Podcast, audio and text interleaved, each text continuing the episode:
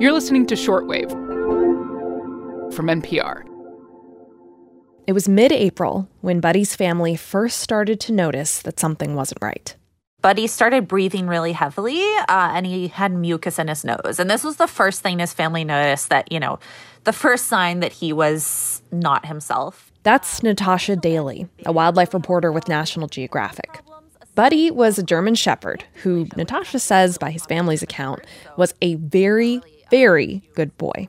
He loved running through sprinklers. He just loved like running and diving right into the lake.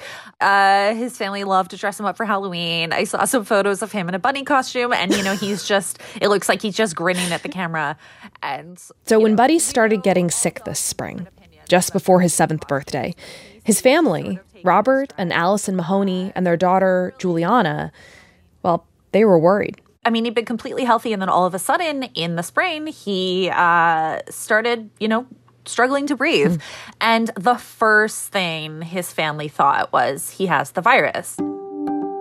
Meaning the coronavirus. And the reason they thought that, they had also been sick. So, specifically, uh, Robert Mahoney the husband had tested positive. Allison Mahoney, uh, Robert's wife, had not been tested, but she um, was showing symptoms, so she assumes she had it too. The daughter, Juliana, who's 13, tested negative. But when it came to getting Buddy a test, that was a lot harder.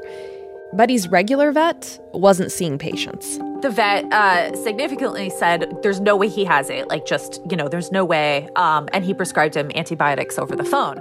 Another vet gave Buddy an ultrasound and x rays, but also didn't think Buddy could have the coronavirus. Remember, no dog had yet tested positive in the US.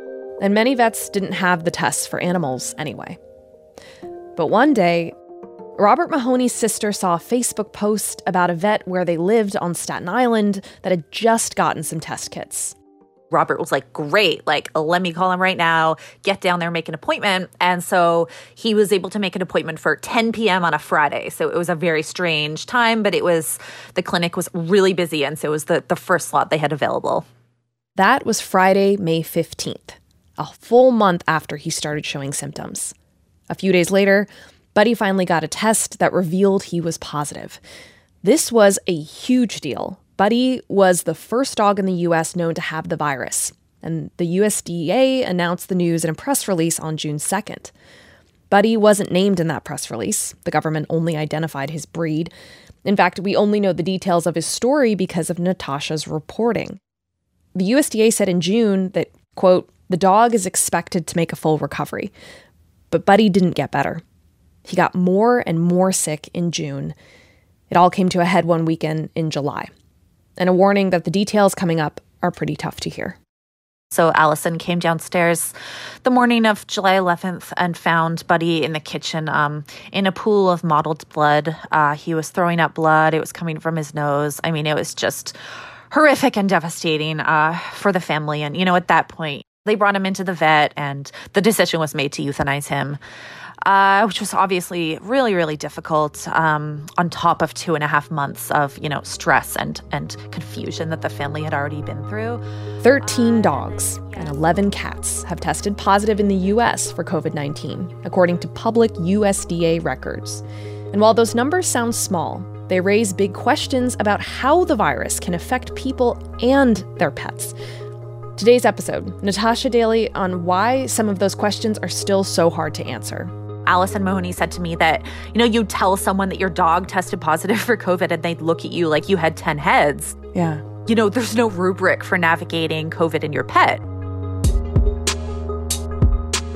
I'm Emily Kwong, and you're listening to Shortwave, the daily science podcast from NPR.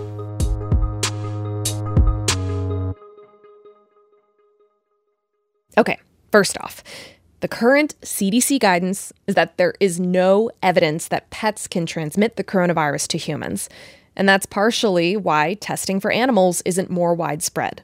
We do need to say, too, that tests for animals are different than the tests used to detect the virus in humans. All animal tests are processed in different labs. They're processed in veterinary labs. Um, not there's no overlap between human testing and animal testing. So uh, while some of the mechanics of the tests may be the same, um, it's not at all taking resources away from humans.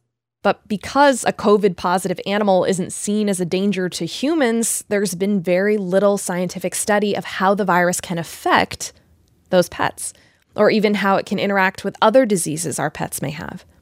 That's where we're going to pick up Buddy's story with Natasha Daly. Yeah, so new blood work was taken um, on July 10th, the day before uh, Buddy died. And it was on July 11th when the Mahonies brought Buddy in to essentially be euthanized that they found the results of that blood work. Um, and the blood work indicated that he very, very likely had lymphoma.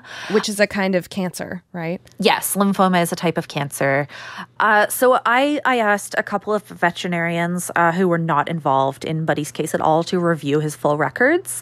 And they said that yes, every single one of the symptoms he had could be explained by lymphoma.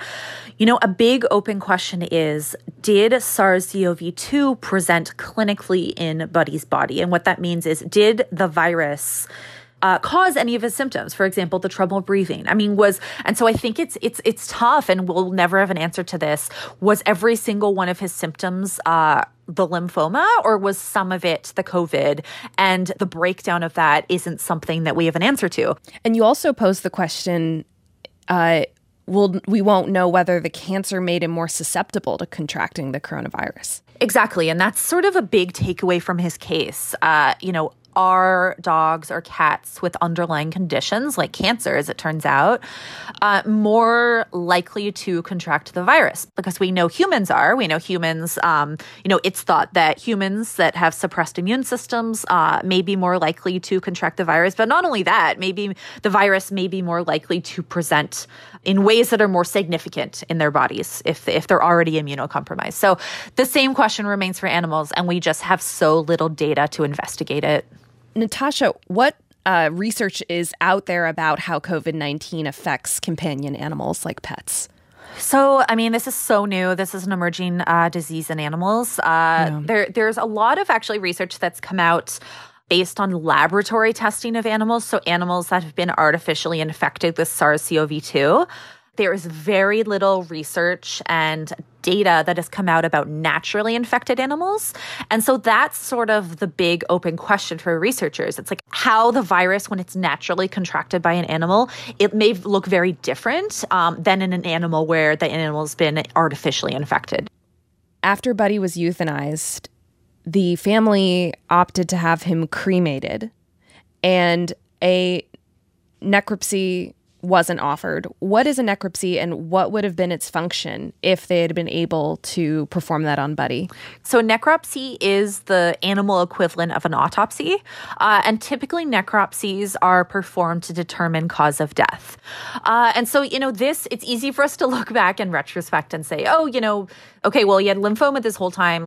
Uh, that may have been a reason why, while Robert was there with Buddy, um, when Buddy was euthanized, that may be why the treating veterinarian didn't ask him there about the necropsy.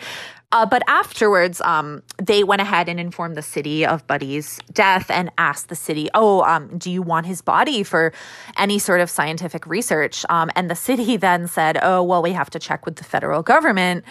And by the time the city heard back from the federal government that, okay, yes, the federal government did want a necropsy on Buddy, um, it was too late and Buddy had already been cremated. So I think that this sort of indicates a bottleneck um, and sort of slow communication. Yeah. You know, I think that that Robert, you know, felt like almost a bit frustrated because he didn't find out that that was even a discussion that was being had until I found out from my reporting and told him. I mean, it just it just there's so many parallels to to this experience and maybe some of the early days of COVID-19 treatment in humans, mm-hmm. which is that little information, not a ton of protocol, uh, states operating independently, the federal government not having a kind of consistent response across the board, and ultimately the decision making really being with families and their care providers. Absolutely. I think you've completely hit the nail on the head with that summary. Um, that's exactly uh, what the situation is. I mean, one expert told me that, I mean, even the sort of, um, not recommended not test that testing is sort of very limited yeah. um, and very sort of veterinarians are actually asked to rule everything else out before they administer a covid test so you know in many ways it's similar to sort of back in february with humans um, i think that's actually and i'm careful to draw that comparison sure. because we always knew that humans could transmit the virus and we have no evidence that right. pets can gotcha. but you know i think i think what it does show is that currently there is no protocol for once an animal tests positive, uh, what is then done? You know, are certain tests, should certain tests be mandated? Should a necropsy always be mandated? And currently, there's no sort of um, established rubric for what you do, what a veterinarian does. So, how is the Mahoney family doing since losing Buddy a few weeks ago? I understand they also have another dog named Duke that Buddy kind of raised. I think they're they're doing okay. Um, they should be able to pick up his ashes, I believe, this week. Um, Duke, the the ten month old puppy, um, I think he's been struggling. He's been lying in all Buddy's uh, favorite spots. I think he's just confused about what's going on. And you know, Duke, um, when he was tested, he tested negative, but he had antibodies, indicating wow. that at one point the virus was in his system. And so the Mahonies are now wondering, you know, could could the virus have long-term effects on Duke's health? I mean, in many of the same ways that we wonder as you know people. Right. It's just such a, an insane time for everyone and, and for them as well. Yeah. And Allison, she you said in the piece that when she was driving, when they were driving Buddy to the vet to be euthanized, she said to him in the back seat that she was going to tell his story yeah, that broke my heart when she said that because, you know, at that time, remember, they didn't yet know about the lymphoma. Um, and they said to him, you know, I'm so sorry we gave this to you, but we're going to make sure that your voice is heard.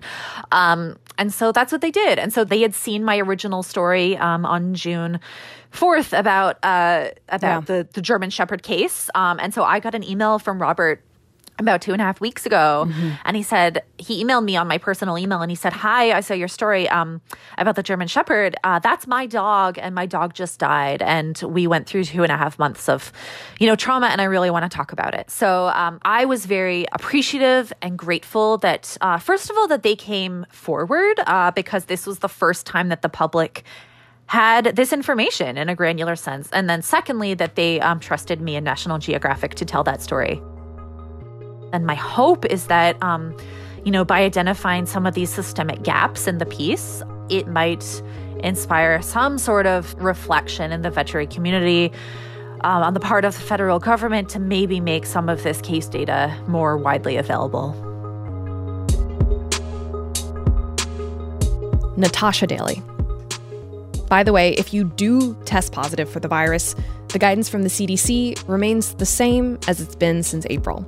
Try, if you can, and I know it's hard, try not to make close contact with your pet.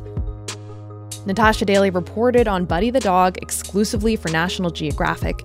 We've got a link to her article in our episode notes. And we thank the Mahoney family for sharing their story. This episode was produced by Brent Baughman, fact checked by yours truly, and edited by Viet Le. I'm Emily Kwong. We're back tomorrow with more shortwave from NPR.